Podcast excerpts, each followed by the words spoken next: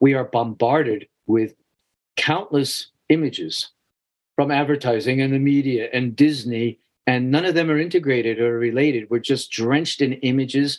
We don't know what they mean. We don't look at their, them as metaphors and symbols, but we don't teach anybody how to use the, the images, what they indicate, what their energies, what their mythic or spiritual resonance might be. We're just drenched in unrelated images, whereas traditional cultures had a much more coherent, integrated set of imagery that they offered their people so they could pass through these type of psycho spiritual experiences. Experiences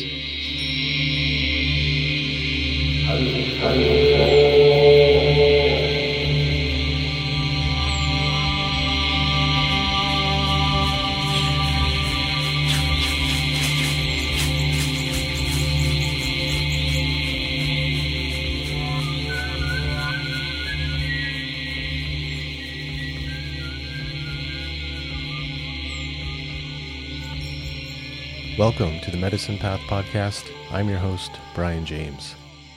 On this episode, it's my great pleasure to welcome back to the podcast psychotherapist, educator, and author Edward Tick to talk about his latest book, Soul Medicine Healing Through Dream Incubation, Visions, Oracles, and Pilgrimage. If you're interested in hearing more about Ed's personal journey, I recommend also checking out episode 80 of the podcast. For many decades, Ed has devoted himself to studying and practicing depth psychology and the ancient Greek healing arts, and has led pilgrimages to Greece and Vietnam as a guide for those seeking a form of holistic healing beyond the limits of what modern medicine and psychology can offer.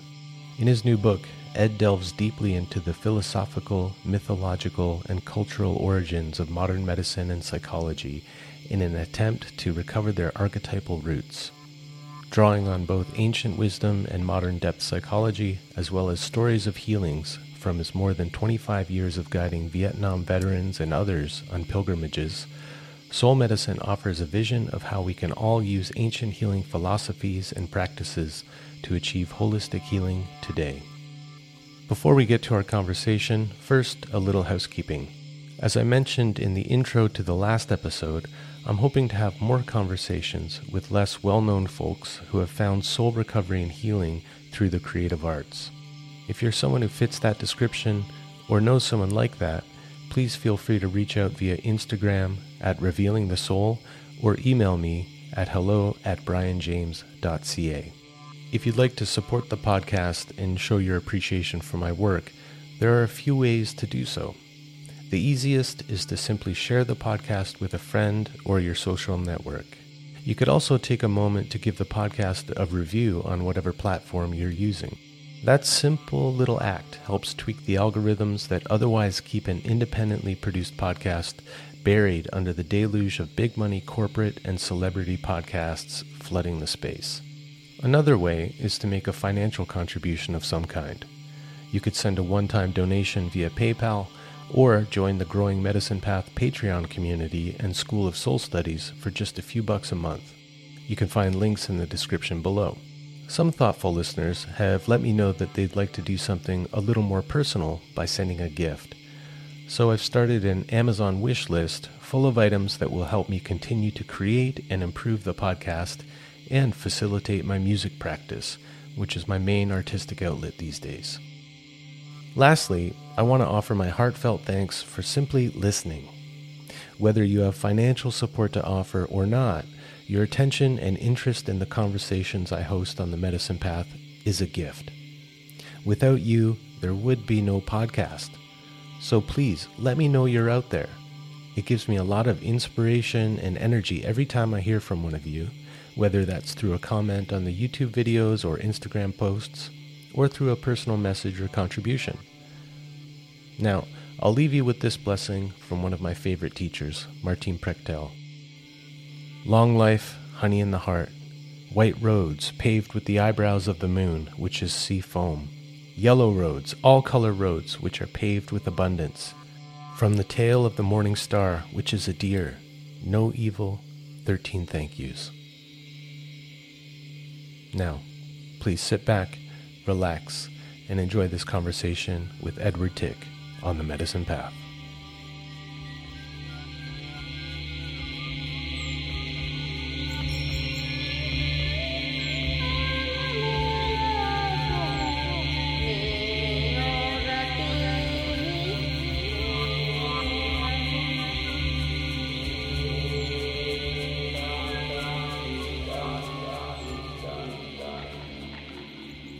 Well, Ed, it's uh, it's really good to see you again.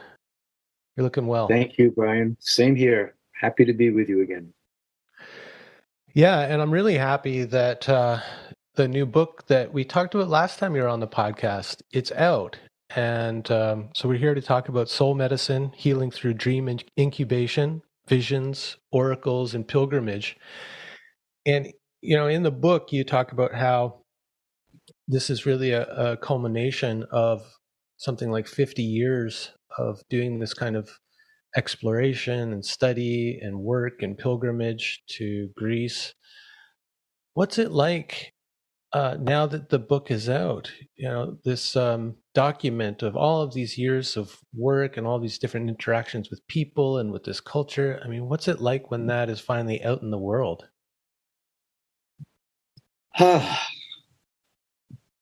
Well, like everything else human, there it's ambivalent. On one hand, it's a joyous a- achievement. Um, it feels like the climax of decades and decades, or of a part of my life's work. Um, as you know, I had an earlier book called The Practice of Dream Healing that was out 20 years ago. So I uh, feel an extraordinary sense of um, accomplishment and satisfaction that the work has gone on for several more decades, and the work has been influential in Greece. Hmm. Uh, and say say a little word about that uh, to our friends listening. Uh, my work focuses not exclusively but primarily on Asclepius, the god of healing, and the practice of dream healing in the ancient world. Uh, but I also use other ancient practices. Uh, my doing this work in Greece has helped inspire modern Greek healers to go back to their own traditions and uh, and work in the old spiritual traditions. So now uh, others are doing Asclepian work. Uh, some people are working with the Orphic mysteries, some with the mysteries of uh, from the Eleusinian mysteries of Demeter and Persephone. Uh, uh, there's much theater, uh, Dionysian theater work going on, but uh, sacred theater, not entertainment theater, therapeutic mm-hmm. theater. So it's really exciting to be involved with uh, Greek colleagues and some American colleagues who are doing this work and continuing to help bring back the ancient ways, as you also do in practice, but to bring back the ancient ways for modern healing. So all of that is extraordinarily fulfilling and putting together a volume that of encapsulates another 20 years of research and practice and experience is great. Um, sealing things between the covers of a book is wonderful and also nerve wracking because mm-hmm. it's there, it's permanent. And so the part of the ambivalence is um, wanting it to be received well and to be, have a good life in the world and being unsure of how that's going to unfold uh, also expecting some either being ignored or pushback from conventional people who think uh, spiritual paths are new agey and woo and not real. So I haven't gotten any yet, but I anticipate some. Uh, and I guess the last thing I would say is that I have a really deep glow of um, honor to have been doing this work, being somewhat influential or impactful with the work, and feeling deeply with my whole being that I'm serving a divine purpose. I'm serving the gods and goddesses. And mm. so I, I am a servant of the divine through, mm. through this work. So all of the above. Yeah. Well, uh, just to address one of those concerns or hopes that it's well received, um, you know, it's one of those books. When I started reading it, I just felt such a, a resonance, um, such a joy to see how you put all these things together. It's like, you know, when you find a book and the person writing is speaking your language. Yeah. And it mm-hmm. just hits you, and it's like a big yes, like, oh, I'm so glad that Ed put it down like this and kind of laid it out because you do this great job of uh, getting into the history and incorporating the work of Jung and Hillman, um, talking about your own journey. It's you do a great job of weaving all of those things together in the beginning and and uh, getting into the etymology of the words. Uh, so it's fantastic. I'm really just so grateful that uh, you gave us this book. It's already made it onto my recommended reading list for um, my community. So thank you. Wonderful. Thank you very much. It's really exciting to stand Plato and Jung next to each other, for example. Yeah.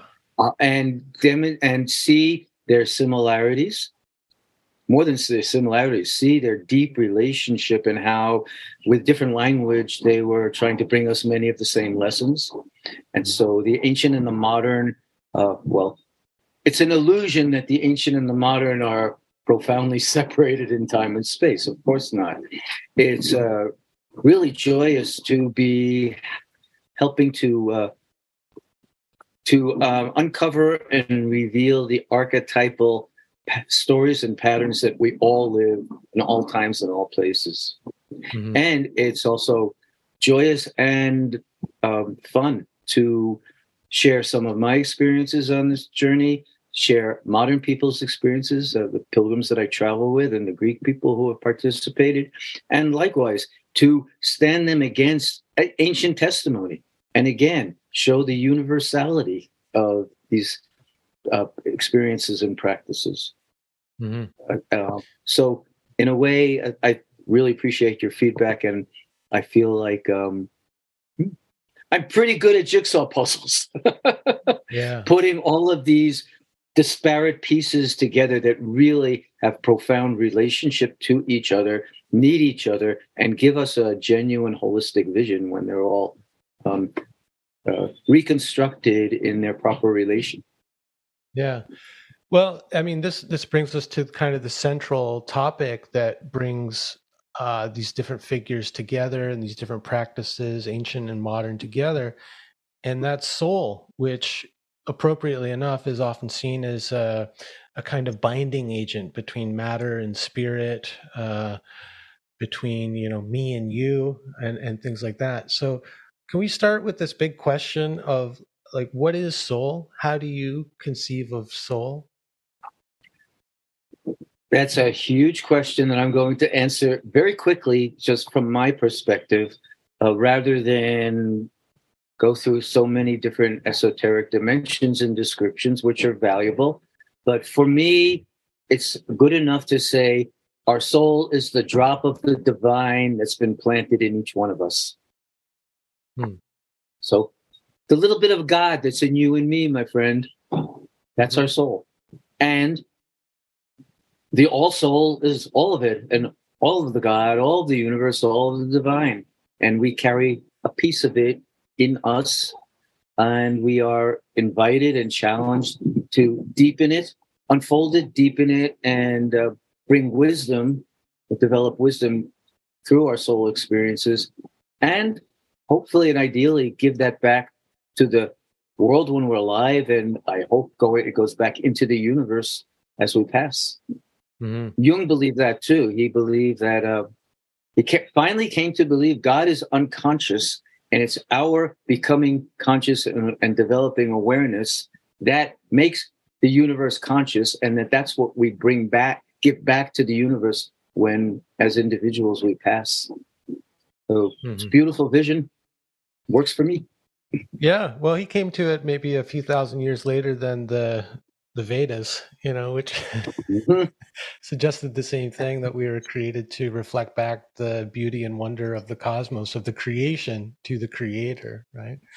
Um, right. Um, you mentioned uh, being a servant of the divine, uh, and you invoked this figure of Asclepius, who I happen to have a, a little figure of here. He's one of my patron deities of, of the work that I do. Um, and I wonder for people who aren't um, aware of Asclepius or maybe have heard the name and don't know who this is.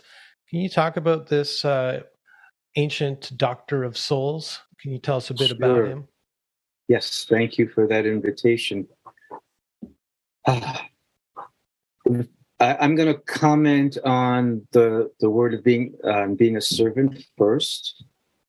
Uh, for our friends listening, Asclepius was, uh, I guess, not first, second. Asclepius was the Greek god of healing, and I'll talk about his tradition and practices in a moment. But I want our friends to know that our modern psychological words for that profession and practice come from this ancient Greek healing tradition. So, psychology, psychotherapy, psychiatrist all originally came, uh, they are of ancient Greek origin, and they came from the Asclepian healing tradition.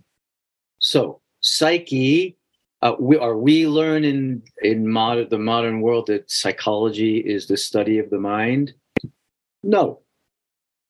Etymologically, historically, spiritually, uh, the root of the word psyche means soul, and log, logi comes from logos, which is the untranslatable Greek term that means something like the order and meaning of the cosmos. So, psychology is not the study of the mind, it's the order and meaning of the soul. And in, our healing, spiritual healing efforts, that's what we're working to help uh, our people restore the inner order and meaning of their soul and in balance with all of their own parts, with each other, and with the cosmos. Uh, so, and psychi- psychotherapist is, also comes directly from this tradition.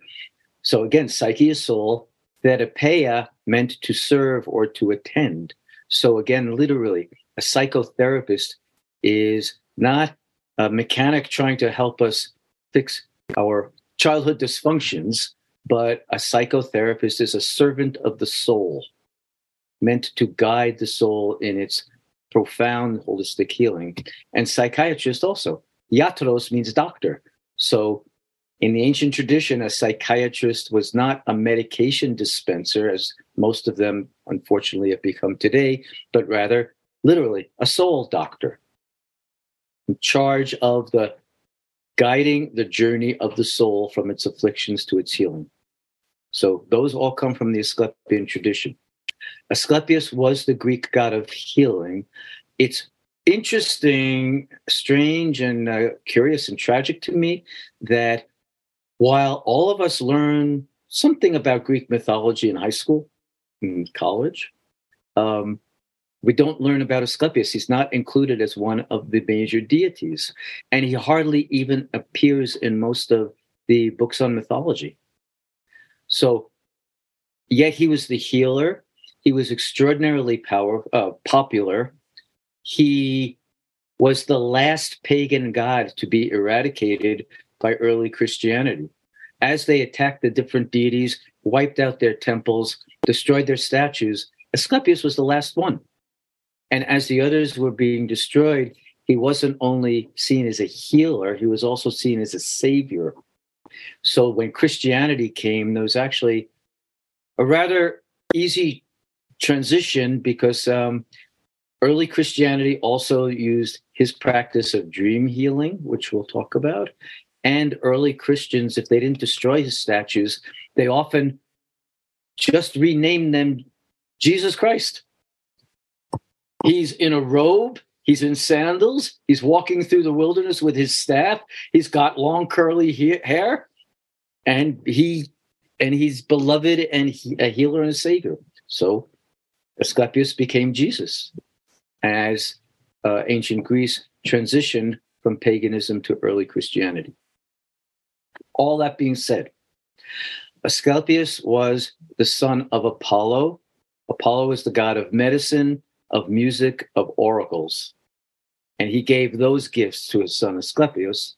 And Asclepius had a mortal mother named Coronis, from the word corona, so the mother of light. Uh, so uh, there too, the healer and the savior God in Greek mythology came from a divine father and a mortal mother. like some other healers and saviors we've heard about. so there too, we have an archetypal pattern replicated in the Greek world. We know of Asclepian healing that uh, that was already fully developed uh, and traces back to about 14 or 1500 BCE, and that it originated in the mountains of northern Thessaly, and then over time and centuries migrated all over uh, the Mediterranean world. And uh, the core healing practice was called dream incubation, which is in the subtitle of my book, Healing Through Dream Incubation. It's not, it's related to, but it's not uh, what we consider to be ordinary dream work. It's more related to a, a Native American vision quest or an intensive initiatory experience like going for a walk in the outback to become to go through your rite of passage into elderhood asclepian sanctuaries we know that there were more than 320 all over the mediterranean world and not just in the greek world but they stretched from egypt in the east all the way to the iberian peninsula in the west and from uh, lower northern europe the caucasus regions they were in Romania and Bulgaria and those countries, uh, all the way to Northern Africa. So this was an extensive healing practice all over the Mediterranean. And it is the origin of scientific medicine and psychology today. How this happened was Asclepius and his followers wandered all over the Mediterranean world, kept opening holistic healing sanctuaries, and they're related to what we have today also. So in Asclepian healing sanctuaries, people would receive, uh, they would, our modern healing sanctuaries are in part modeled on theirs. Uh, so like Esalen Institute or Omega Institute, where we can go and get many, very many of the complementary healing practices. The Asclepian sanctuaries were like that. However, the there were some differences. the patients got all of them. You didn't go and sign up for the dream retreat or sign up for uh, an acupuncture uh, retreat and workshop, but you went into the sanctuary and received acupressure and nutrition and uh, gymnastics and psychotherapy and astrology readings and participated in tragic theater, received color therapy, hydrotherapy, every healing modality that they had at the time, they applied in the sanctuaries to achieve holistic healing. And that wasn't even the core of it. Uh, and that's where our holistic sanctuaries end today, assuming that some or all of those practices are going to bring us back into health and balance spiritually and physically. There was one further practice that back to our term was called dream incubation. And after a person was in the sanctuary for a time and it was not a set time, they need to be called forward into the next step of the healing process. So they look for a dream or a vision or a synchronistic event that indicated now it's time to go before the God of healing. The most profound and uh, sublime step to take. At that time, the patients went entered uh, after praying appropriately sacrificing appropriately they went into a special building that was set aside only for this purpose uh, it was called an abaton which translates as uh, as the place not to be entered by the unbidden the spiritual powers have to call you in here. They have to be ready for you as well as you ready for them. And in the abaton people either they slept earlier on they slept in small caves uh, enclosures in mountains. Later on in the as the classical era developed and there were big beautiful healing sanctuaries there was a separate building for this. And so they slept in a room on a couch called a klinikos so we get the word clinic from this practice as well and the clinicos was the dreaming couch where they they laid on the couch and they just prayed and fasted and meditated and slept for as long as it took to receive a healing dream or a vision of a particular form. Uh, the god Asclepius, or one of his three daughters, who were all also healers and they had their own sanctuaries, and or one of his totem healing animals, usually the snake, but also the dog and the cock, the rooster. Uh, any of these or some other figures would come to us in, them in dreams and visions and either heal them directly in the dream while they were asleep so they really literally woke up healed or else give them the prescription for how to heal themselves and we have oh well over a thousand testimonies from ancient greek that have been translated that describe the specific healings that people achieved in these sanctuaries, some of them did have both medical and spiritual medicine practiced in tandem. And so medical instruments have been found in some of them. And in many of them, there were no medical instruments at all. It was purely a spiritual healing practice. And we do have testimony of many different form, um, experiences of what we would consider miraculous healing. So, for example, the sanctuaries were very popular with warriors. And uh, even in the Roman era, when the Romans came through Greece and sacked a Roman city, they protected the Asclepia and they used it for their own wounds. So, for an example, um, a warrior who might have had an arrowhead embedded in his spear from a, a, combat wound, and it was so deep and complex that it could not be extracted by surgery, by human surgery. That warrior would go to the sanctuary and go through dream incubation and have a dream that Asclepius came to them and performed a dream surgery. So the warrior saw it and experienced it in sleep. And when he woke up, his body spontaneously expelled the arrowhead without physical surgery.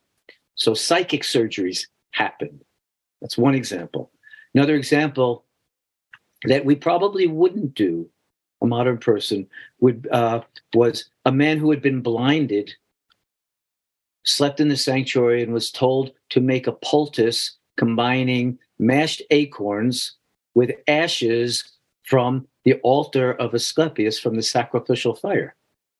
He made the poultice, he applied it, and his vision was restored. Again, no other medical intervention.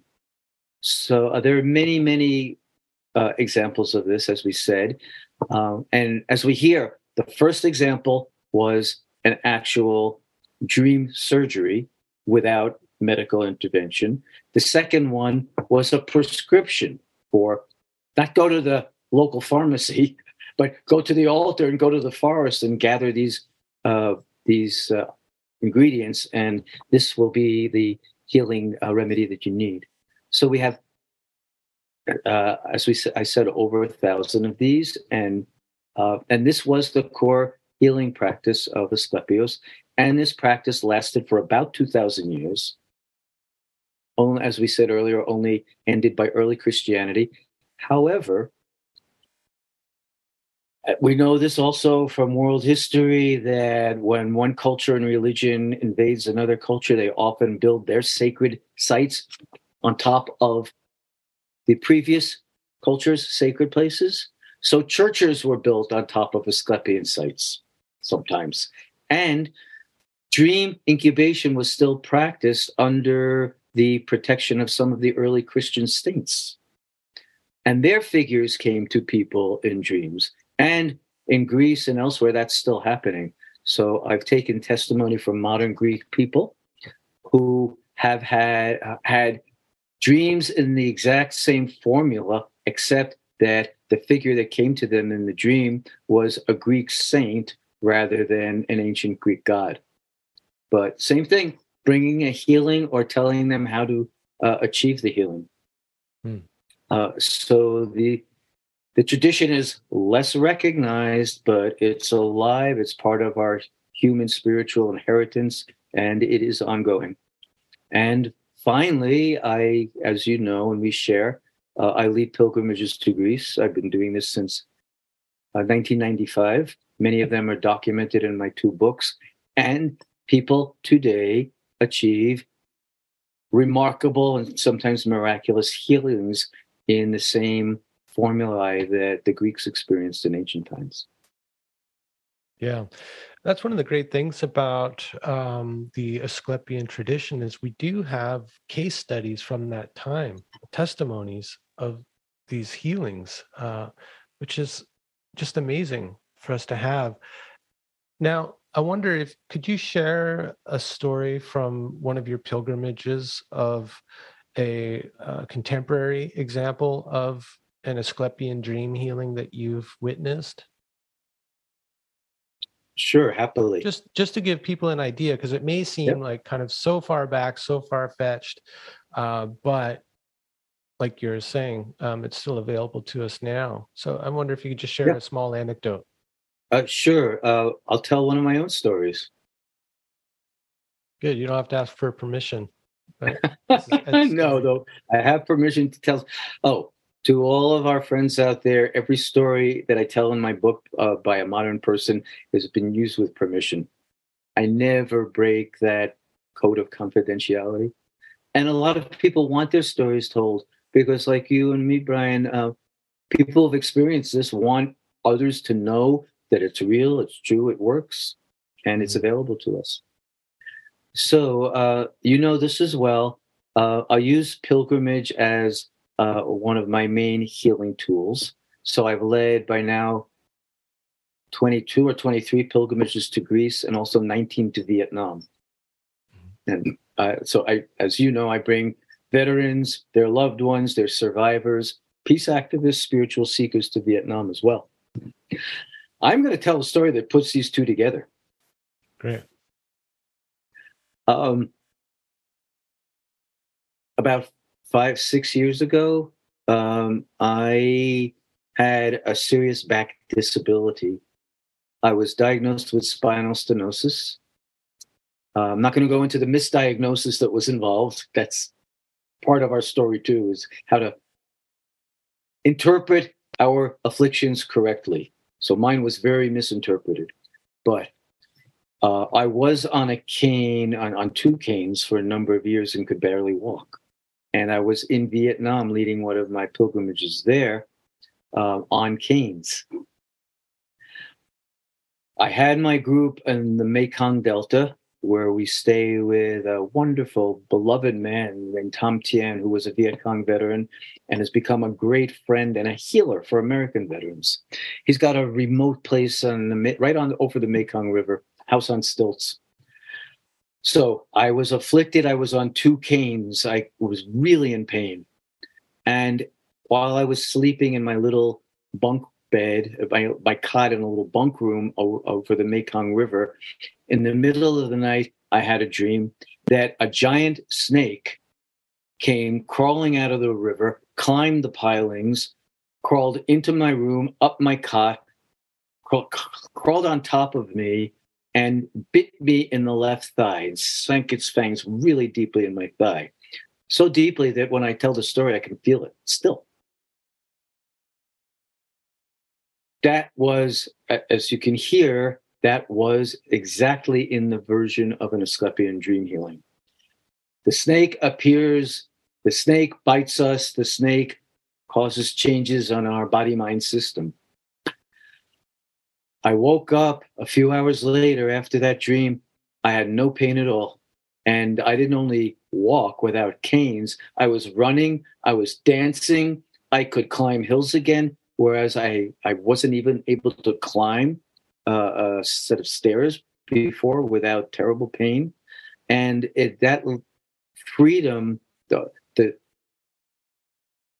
the dream showed me that my body can heal that my condition was not only physiological, but something shifted from the dream such that my soul was able to carry my physical wound in some kind of balance and harmony, and I could be put back into balance and I could heal.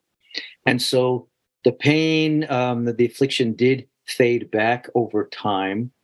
However, I was different because I was absolutely sure that my body mind system could do this healing and that I was right to not take the medical advice that of course medicine was pushing surgery of course they don't know what else to do and I was refusing it but for sure refuse it and keep working on my own healing uh, to come fully back and I have neuropathy in my feet, but besides that, I'm really good now. And um, that was one uh, of these Asclepian healing experiences that I had. Uh, in Greece, uh, we do create rituals and formally incubate people, but this is also uh, proof, an example that this kind of healing could come to us spontaneously mm. if we know and we're open to this tradition. Yeah, that's great. Do you have an example of a, a prescription type dream where someone was given a suggestion in the dream and you actually followed up on it, took that leap of faith, and something shifted? I'm laughing, smiling because I'm going to give you my own again. That's good. It's safe to do that. Good. Uh, yeah. Okay. So um, I was teaching a course, an adult uh, uh, for adult education on the ancient Greek tradition, and we were discussing and studying and discussing Asclepius. And there was a medical doctor in my class who loved the tradition and was very philosophical, but he also was very scientific and thought it was BS and said these things could not happen. A God doesn't come to us in a dream and give us a prescription that heals us.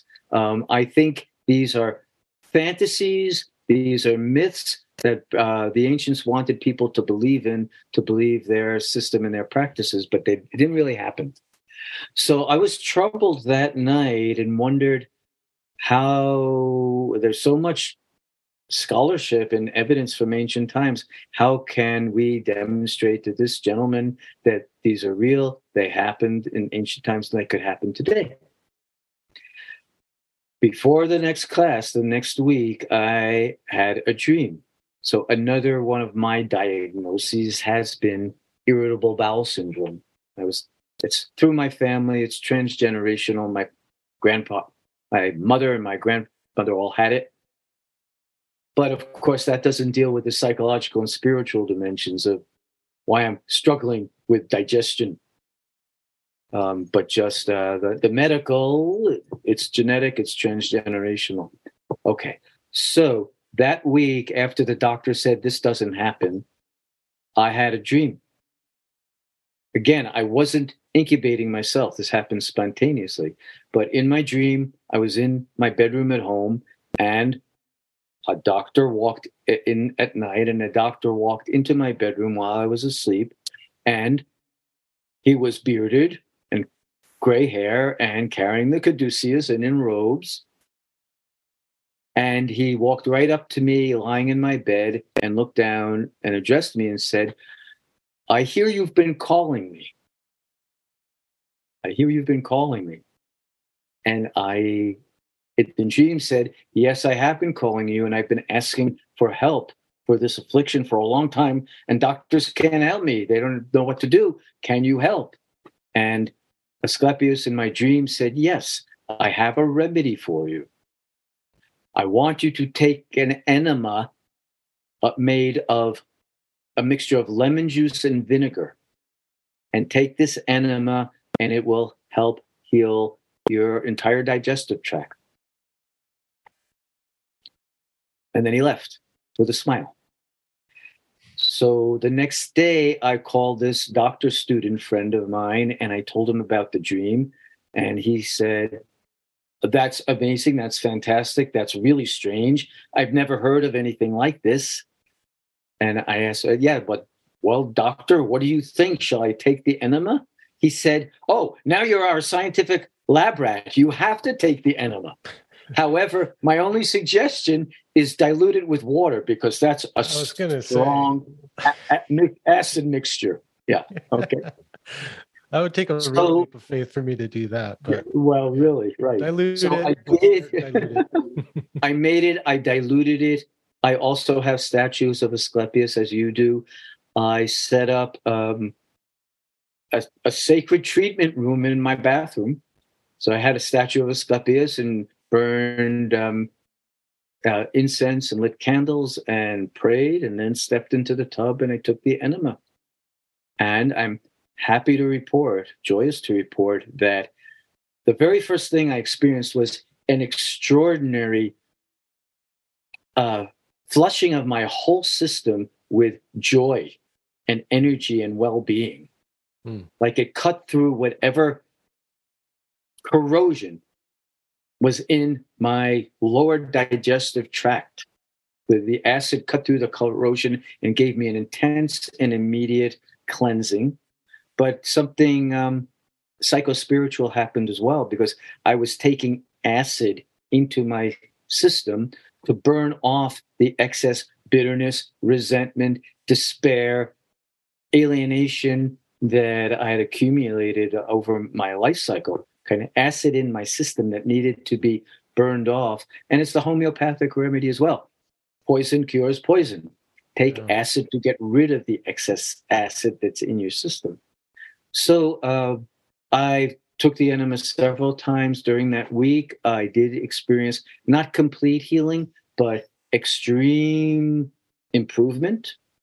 And I still use that occasionally when things aren't so happy downstairs in my body uh, to continue to support uh, my cleansing and my reception of good energy and of joy. Mm. So I had the direct intervention dream and I had a remedy dream. Mm. And so I've got the evidence that it works from my life. And so it gives me that much more confidence to apply it to others. I can tell plenty of stories of other seekers if we want as well. That's great. The spontaneous nature of some of these healings, too, it reminds me of, um, I think Jung carved it above one of the doorways at his Bollingen house uh, called or not called, the, god, the gods will be present. Um, and it's kind of true, right? Like when, yes. when you tell that story about uh, Asclepios appearing in your dream, you know, as you would expect to see him, there's like maybe two ways to read that, right? Like one is that, well, the god Asclepios came to me in my dream. Another way, maybe the kind of modern psychological view would be well my psyche created the image of asclepios in order to facilitate a healing you know that the mm-hmm. image came from within rather than being an autonomous entity that came into me or something you know yeah i mean yeah. that's something that you know i've wrestled with over the years how to kind of take these experiences how to understand mm-hmm. them or interpret them like the way you started out, I remain kind of ambivalent about it. I go, both could be true, but this was my experience. The experience felt completely real, and that's how I want to accept it. How how do you deal with mm-hmm. that conundrum? Yeah. Uh, that's a great question. Thank you for it. Uh, let's remember that Jung stressed that the most important matter uh, in our dream work is not the interpretation. Interpretation can kill it.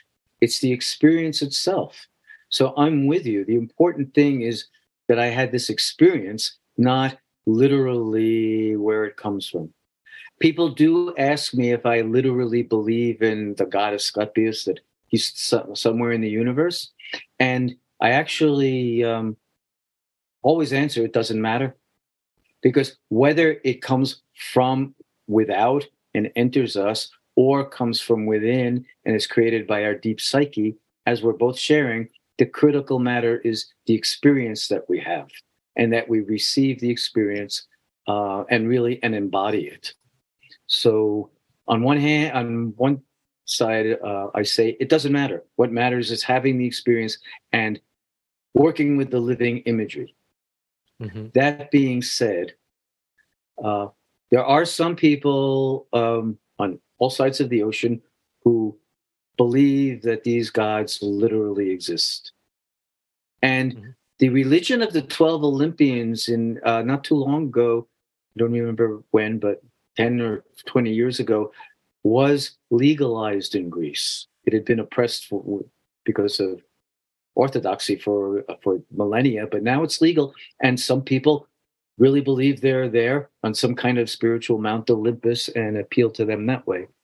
Much more commonly, people accept these figures as archetypal, such that uh, the archetypes do they exist deep in the psyche or somehow in the universe? Well, yes. both.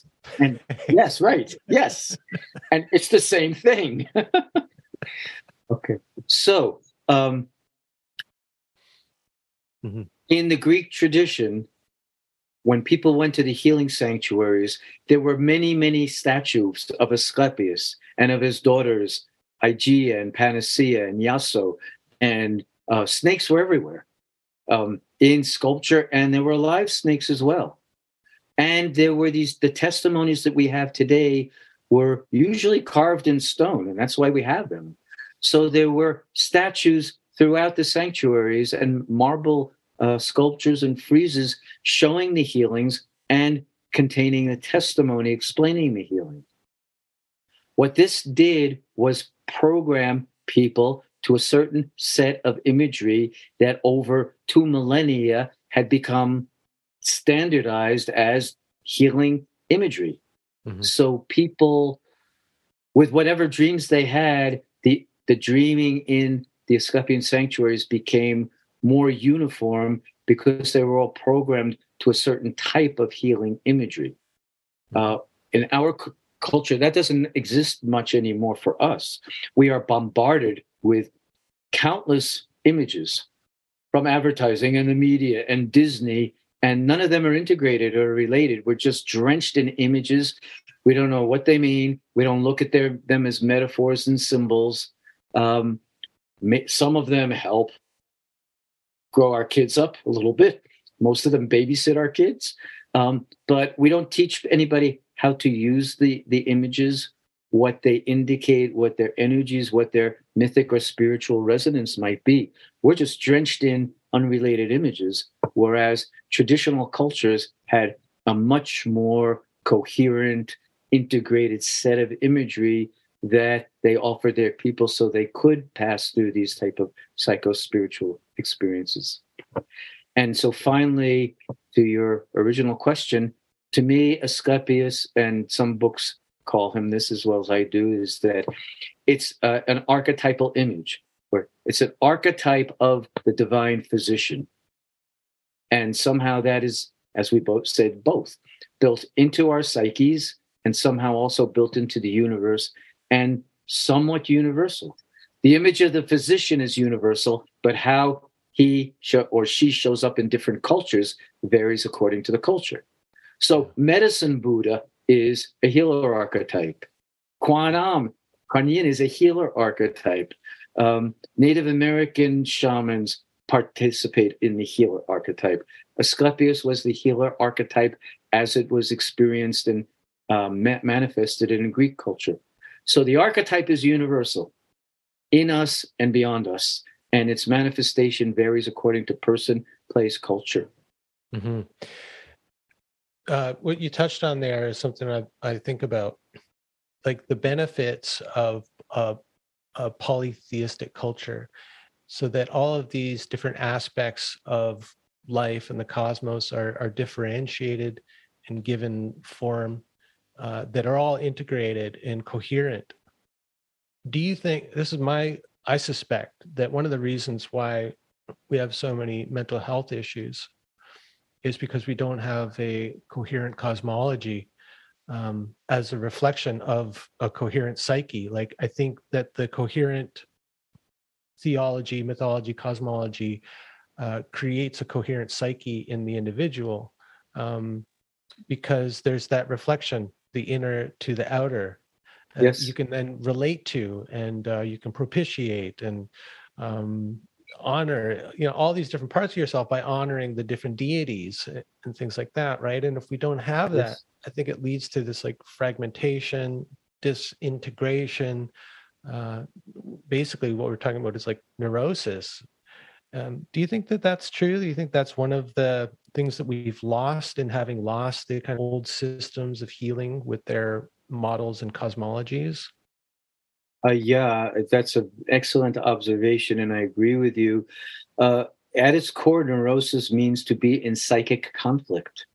And if we're neurotic but we don't know our parts, we can't even um, distinguish which which of our parts are in conflict with each other if we consider ourselves a, a, a monad, a single entity. If we have understanding of our different parts of our multiplicity, of uh, the fact that internally we we have sub personalities, we have sub selves. Uh, there are gods in every man, goddesses in every woman. There are many, uh, or ego, superego, or s- small self and large self. Many different systems um, offer different understandings of how we are parts striving toward a unity. And not exclusively, but especially the Greek system offers us a psychology. Mythology is a psychology of the human psyche and of the cosmos. And all of what we call the gods and goddesses are principles in us that are always active. And it they are much more accessible to our work if we, for example, uh, if a person has a pornography addiction, well, we can call you an addict and say you have obsessive compulsive disorder and you've got a pathology. Or we can say you're troubled in your relationship to Aphrodite, the goddess of love and sexuality, and you're struggling with that. And for some reason, your psyche is attracted to the shadow of Aphrodite and worshiping the pornographic presentation instead of the beautiful and sacred presentation as as one example. Um, mm-hmm. as so get your get your soul right with Aphrodite and see what happens. Exactly, exactly, mm. and that is actually at the core of how I work with our uh, veterans, our warriors with post traumatic stress disorder. The warrior archetype is universal. You, we all have it, but it's developed in a certain way, and in only certain aspects of it are encouraged in our military. And it's suppressed in the civilian population. So many civilians don't know they have a warrior archetype and don't want to touch it because it has the word war in it. Mm-hmm. I don't want to go there. And the warriors have had, through military training and experience, and especially the horrific combat of, of the modern era and our aggressive wars, their warrior archetype has been misused misused and misshapen. All right, we go to the Greek tradition. I use this all the time. There, they had two deities of war. There's Ares, the god of war, who only wants the experience. Homer called him the god who delights in slaughter. And some people do sign up for the military because I want to be, I want to know what it's like to kill somebody. That's Ares. Intense, intense Ares aggression. Yeah. Right, right. Mm-hmm. And Athena, on the other hand, is the goddess of war. She didn't like it. She grieved it. She tried to avoid it. She remained diplomatic and she only used it uh, as a last resort for defense when it was of utmost necessity. Mm. All right. We ask our warriors, not you've got post traumatic stress disorder, you've got a, a, a broken brain and a, a nervous system disease. No. You are a warrior you're partic- partaking of the warrior archetype. Well, which warrior did you serve while you were in the military, while you were in Iraq or Afghanistan or Vietnam? Mm-hmm. Did you feel like you were a servant of Athena or Ares? And what experiences did you have that expressed that? Mm-hmm. And if you feel like you were a servant of Ares, as most of them say about modern American wars, they were wrong, they were immoral, I have moral injury from the war. I was an aggressor, not a defender.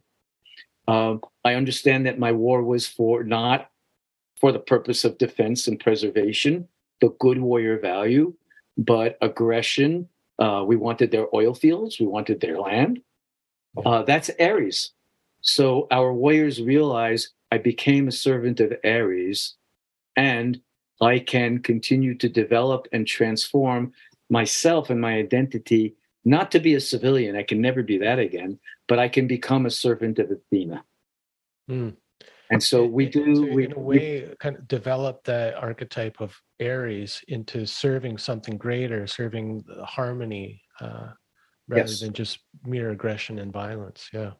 Yes, and with embracing what today we call moral injury, which of course was known in ancient times as well. When Jesus tried to warn us against moral injury, uh, and in the Greek tradition, Socrates taught us that this is what the soul is. People didn't know, we didn't have the modern, our conception of the soul as our deep spiritual center until Socrates' teachings, when he taught that the soul is that in us which differentiates good from evil, right from wrong, and that we must live by the soul. And if we don't, if we pursue money making and fame and wealth instead of do our soul work, we're injuring ourselves and our society. If we do good, we are deepening and strengthening our soul. If we do harm, we're harming our soul. That's moral injury. We don't need new complicated psychological definitions. And uh, Ares is always guilty of moral injury. That's what he does and what he gets off on. Mm. He's a berserker. Mm. Athena tries to avoid the moral injury. Socrates warns never commit the moral injury because you are harming your own soul. And so when our warriors embrace this, they become healers, they become servants, they practice atonement. Uh, I did wrong, so now I'm going to do good.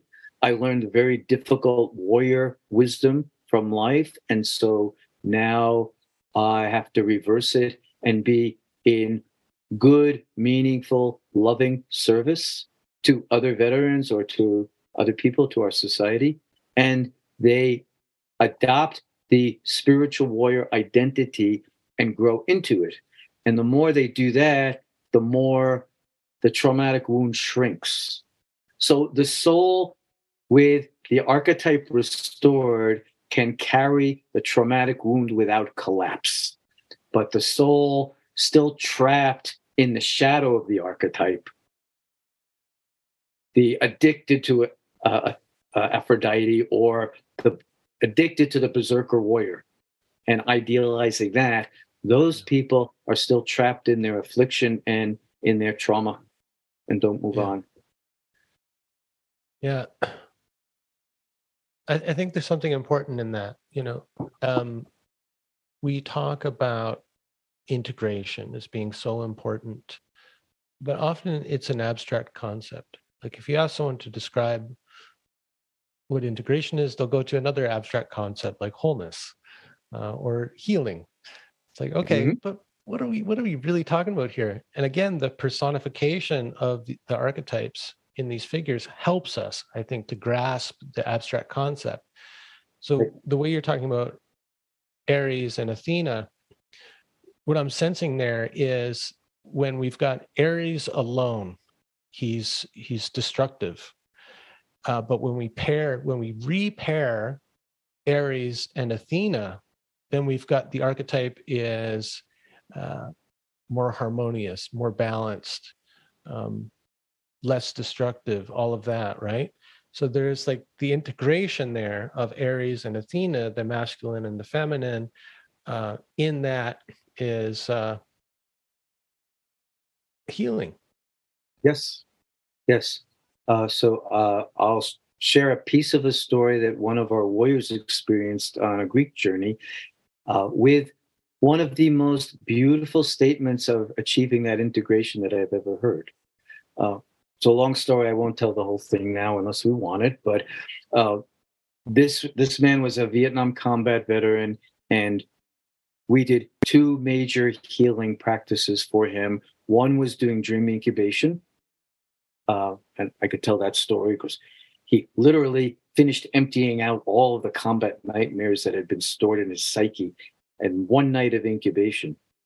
Um, we also uh, did a ceremonial day where we walked through the ancient warrior sanctuary uh, cemetery in Athens, and he prayed among those tombstones, and then gave a speech on the very spot where Pericles gave his funeral oration during the Peloponnesian War.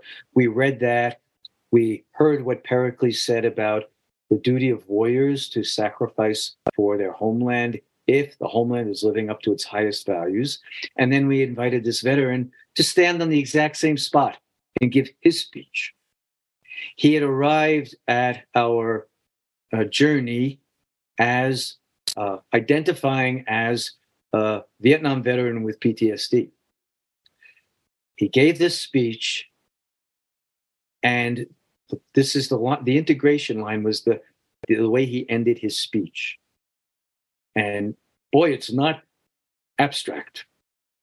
He said to our group and to some Greek people who had joined us, witnessing this, from now on and forevermore, I am no longer a Vietnam veteran. From now on, I am a spiritual warrior whose place of service was in Vietnam. Huge identity shift on the spot that released him from the berserker, from the negative archetype, from the Vietnam combatant. And he hated that identity. Now I am a spiritual warrior. I'm growing into this archetypal identity. It can serve me and our country for the rest of my life. And in that identity, I can carry my history as a Vietnam combat veteran without shame or guilt or breakdown. But that's where I became a warrior. And that's where I learned the shadow of war and what we must never do to each other. Mm. So that's a beautiful example of a successful integration that has remained. This story is uh, at least 10 years old and he's he's great. Yeah. Uh, yeah, it's beautiful. And what I also love is that it points out the power of uh, revisioning our story about what happened, who we are, um, broadening that, enriching it with, uh, yeah, with what we what we learn. It gives it a different kind of context. Doesn't change what happened, right? But it gives it a different right. context right. And it's it's a larger context than it was. It was so narrowly defined earlier. It's like what exactly. jung said it's like uh, we don't uh, cure our problems we outgrow them. By adding to our experience and knowledge and wisdom um, what happened uh, seems smaller in comparison to who we are now you know what we've experienced. Yeah while we are taking a break i picked up. I've got this little book on the Homeric hymns, um, and I was looking up. Uh, yeah, there's a nice little one to Asclepios in here, um, but I was interested. We were just talking about Ares and the the wound of the warrior, and uh, huh. I wonder if you've ever given hymns to some of these wounded warriors, because I mean, oh yes, the at the end of the hymn, it's like this beautiful prayer. It says uh, Blessed God, give me the courage to stand my ground within the safe laws of peace, shunning hostility and hatred and the fate of a violent death. I mean, these could be healing prayers for people, you know. Oh, I use them in my veteran retreats for sure. Uh, I use the, the hymn to Ares. That's a fascinating uh, hymn because, as you know, the first long stanza talks about all of Ares' power and his weapons and his his glory. And then the second stanza reverses it and warns people against becoming drunk with Ares power. Uh, and so, yes, warriors love that. And they will say, uh, when I was young, the first stanza is what attracted me. I wanted that power and glory and honor. And only the hard way did I learn that I need to resist that call, that temptation. So, yes, I use that. Uh, we use these hymn to Asclepius all the time. I translated it from the ancient Greek myself, actually, and uh, use my translation uh, all the time with my groups and myself. So we do in, use the the hymns to invoke the God powers. Yeah, and uh, we were... for, again, for our listeners, they date to about 800 BCE. So we're using prayers that are about 3,000 years old, which also helps connect us to the spiritual archetypal world that we share with humanity. Yeah, which are, you know, um, one of our root systems, right? The other, the other root system we could say is uh, uh, Judaism, right? Which you mentioned in the book that we've got these kind of yes. two root systems or streams that uh, Western culture arises out of. But we were talking before we started recording, uh, just you know, man to man, talking, you know, seeing all my musical instruments here. So we were talking about music and how we yes. incorporate music into our work, and um, and talking about the hymns. Uh, now we don't know what the hymn sounded like, but have you come across anyone in your travels, a Greek person who has tried to maybe reconstruct the hymns according to their musical tradition?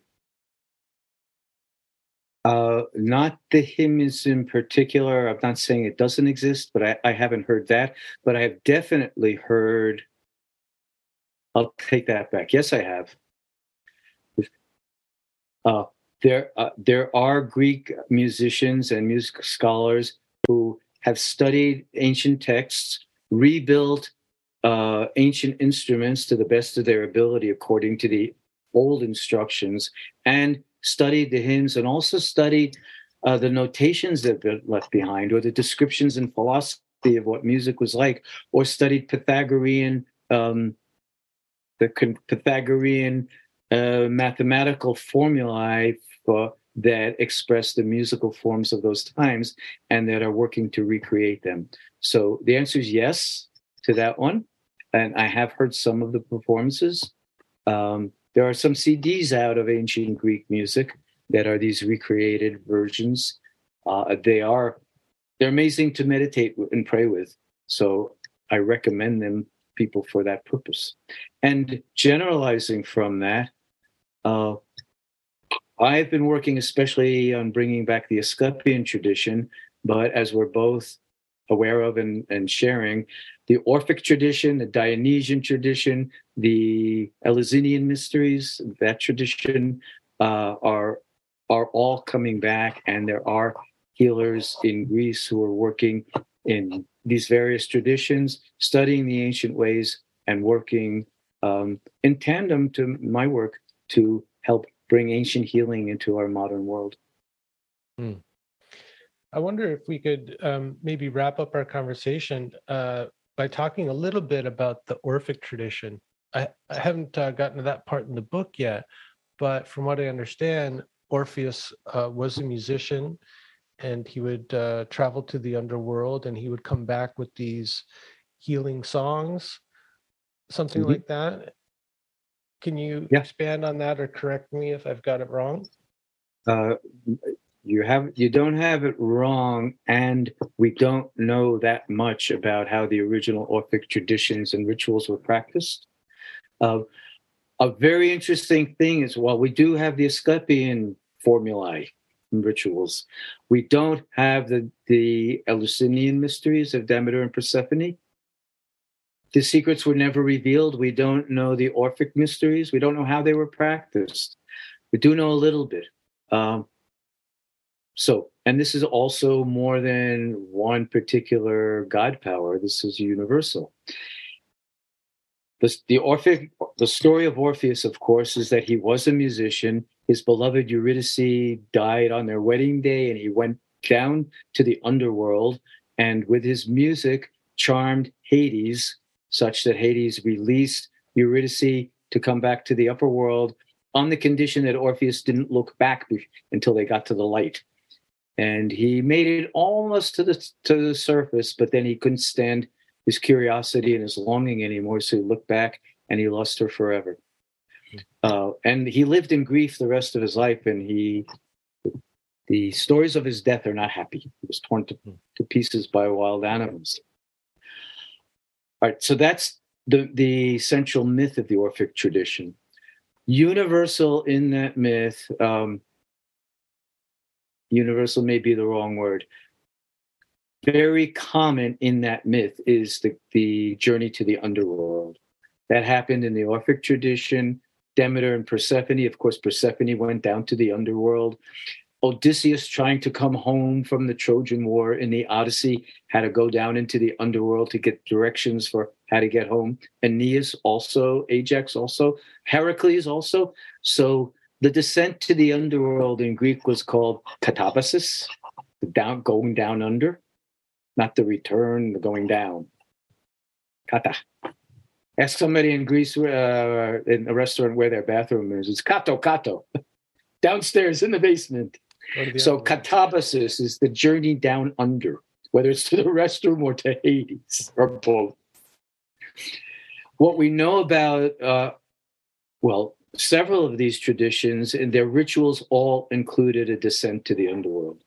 We know about the Orphic tradition that included the descent to the underworld as Orpheus had to make, uh, hearing music, participating in music, uh, music being the healing force that finally releases them from the underworld, and also some kind of dismemberment. Orpheus was torn to, uh, apart, and Orpheus was also related to Dionysus, who was uh, torn apart in his birth and then had to be put together again.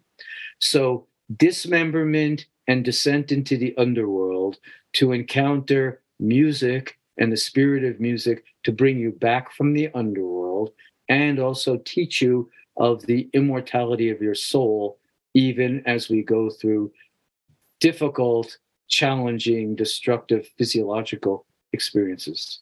Yeah. It was all well, this is, part of the mystery. and the uh, the affirmation that partly comes from the Orphic mysteries that we are both psyche and soma. We are body and soul, and they're intimately related. And if we separate body from soul, the body dies. But in the Orphic mysteries, they were reintegrated. So, and the soul, uh, the people were taught that the soul is eternal and uh, is restored and is the central aspect of your being, not your body and your, your physical well being. Hmm.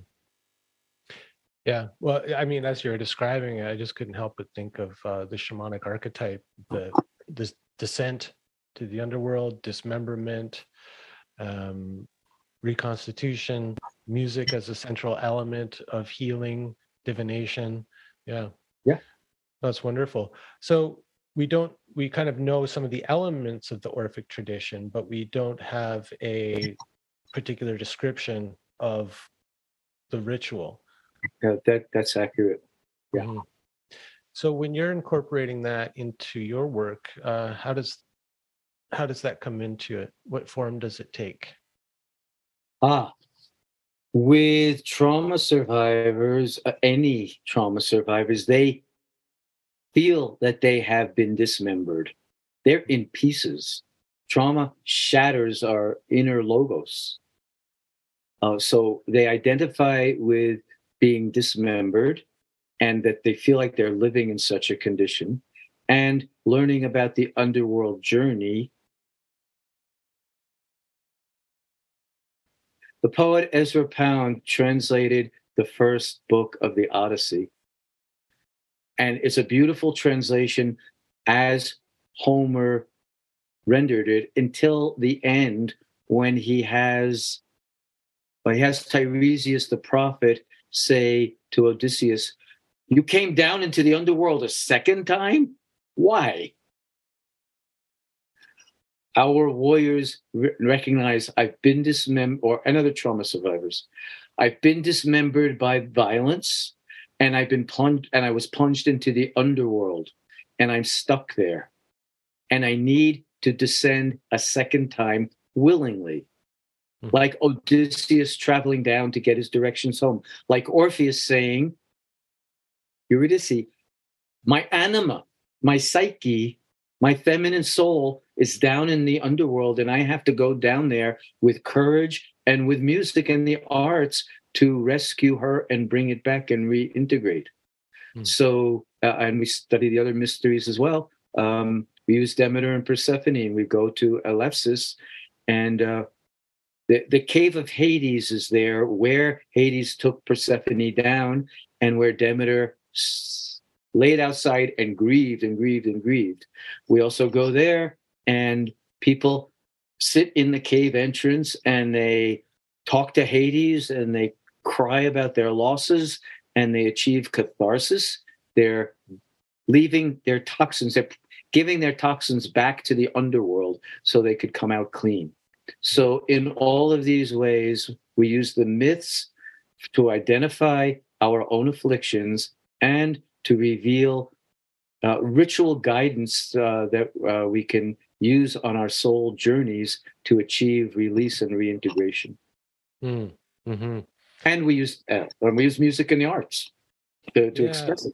Sure. That's the thing that is uh, kind of unique about the Orphic journey. When I go back to retrieve my feminine soul, who's suffering in hell, in Hades, I go down not as Hercules, not as the the hero, the warrior, the brute, but I go down as, as an artist, as a musician. It's like a different attitude. There's something in there about um, enchantment, um, right? Like, uh, Yes. can you draw on any of those threads and help me out here? Like, there's something about that attitude that's required in the second descent, right?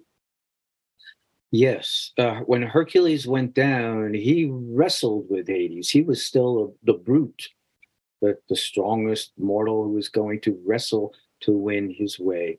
But right, Orpheus went down uh, in with a gentle, compassionate attitude. Uh, he he met Cerberus, the three-headed dog, and he charmed him with his flute. So he had to have his arts in place in order to make the descent and use them as his tools for calming the forces that terrified him. So, what's the translation for us is practice your arts, find, Mm. find an art and use it. Um, and so many of the people who go through these processes in one way or the other be, become far more creative. They come out with poetry or singing songs or um, dancing uh, and devote themselves from the descent on to live a creative rather than a destructive life and to be in positive, loving service rather than forceful, violent service. Mm-hmm. Yeah, there's some it, one way to translate it too, in terms of like archetypal psychology, is that uh, for a man at a certain stage in a man's healing or integration process, he's going to have to uh, invoke the lover archetype in order to save his soul, basically. Um, and Robert Bly talked about that, like in a man's second half of life, the call of the soul a man will often confuse it and get a confusion of levels and he'll his lover will manifest in going after a, a younger woman or something when robert bly said if you ever feel that impulse as a middle-aged man start painting Yep, right. right like find right. the right outlet for that lover impulse toward the Exactly. arts and creativity and all of that yeah Yes, that's right. Uh, and no, another dimension of the archetypal perspective is that, well, Robert Moore suggests that in the male psyche, the warrior awakens first and the lover after. And he suggests in the, in the women, it's the reverse. Uh, and it seems accurate to the life cycle. So we men are gruff animals who want expression of that first, which attracts us to the military and other violent activities. And after we pass through that and keep maturing, it's when the lover in the psyche wakes up, and then we can integrate the lover and the warrior. We truly need to use the arts and introduce the lover into warrior consciousness and preparation much earlier. Hmm. Other, our tradition doesn't do that, but uh, as we both know, other traditions did. Jap- the Japanese samurai were also the greatest haiku poets and landscape painters and Noh theater dancers and actors, calligraphers and yeah calligraphers, right? The Celtic tradition said, no sword without your drum. yeah or uh, don't give a man a sword before you've taught him how to dance Right. variations like that yeah Yeah, right, right. And of course, Native Americans were all artists. They all danced and painted and built their their shields and their drums and decorated uh, their costume. So we would benefit and we would humanize our warriors and give them much better chance of healing after service if we gave them the arts as part of their warrior preparation Mm.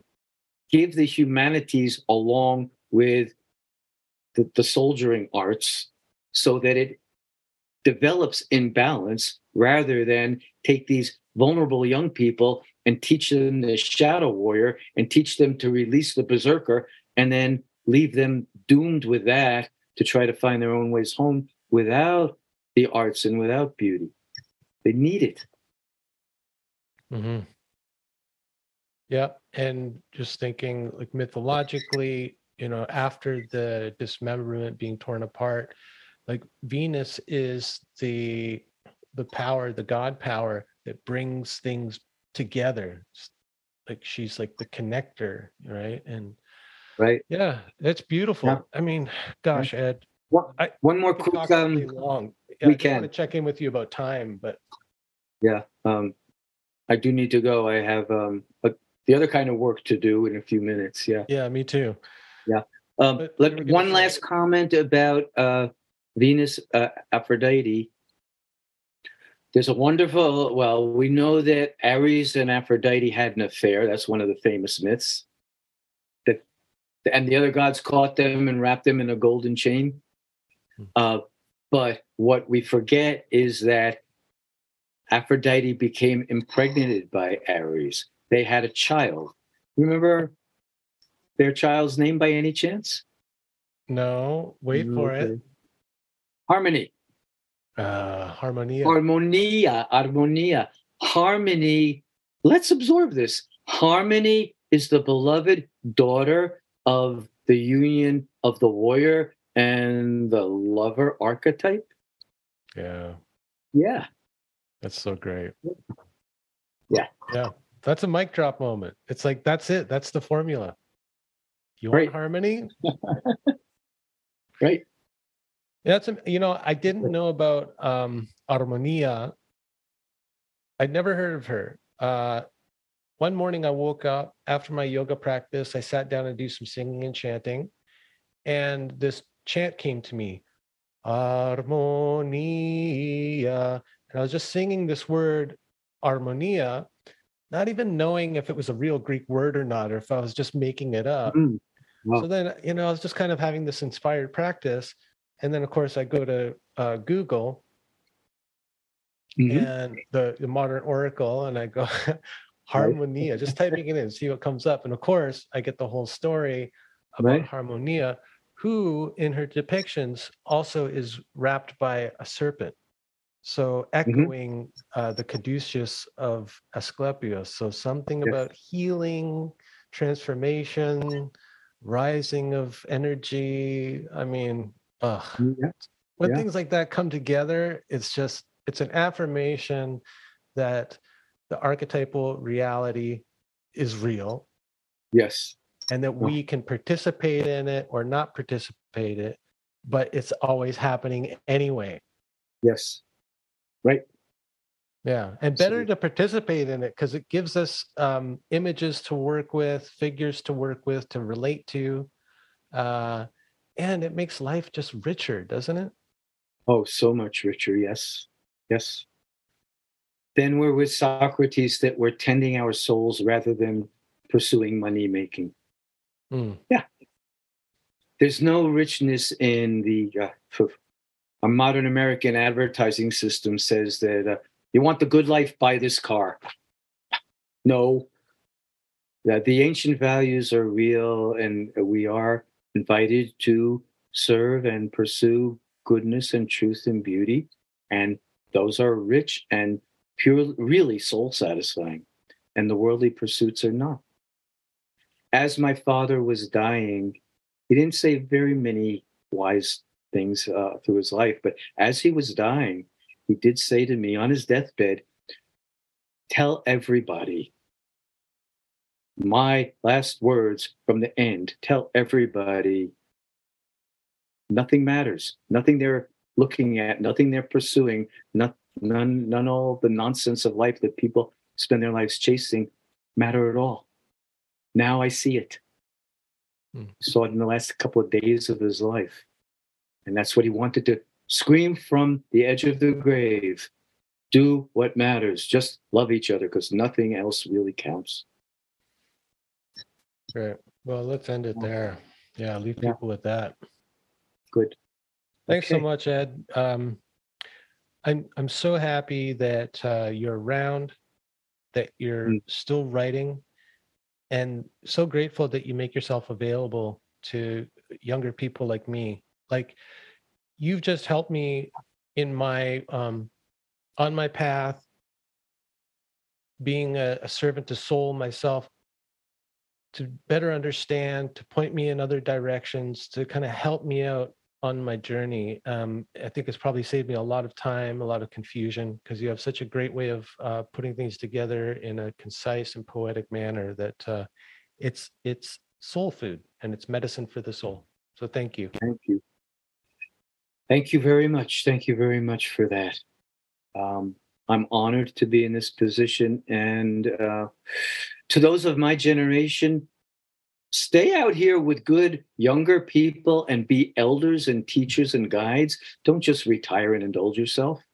It's really important that we stay and remain and that we have the solidarity across our generations to make the path easier and wiser for all of us. So thank you for saying that. And you just gave me soul satisfaction. Mm.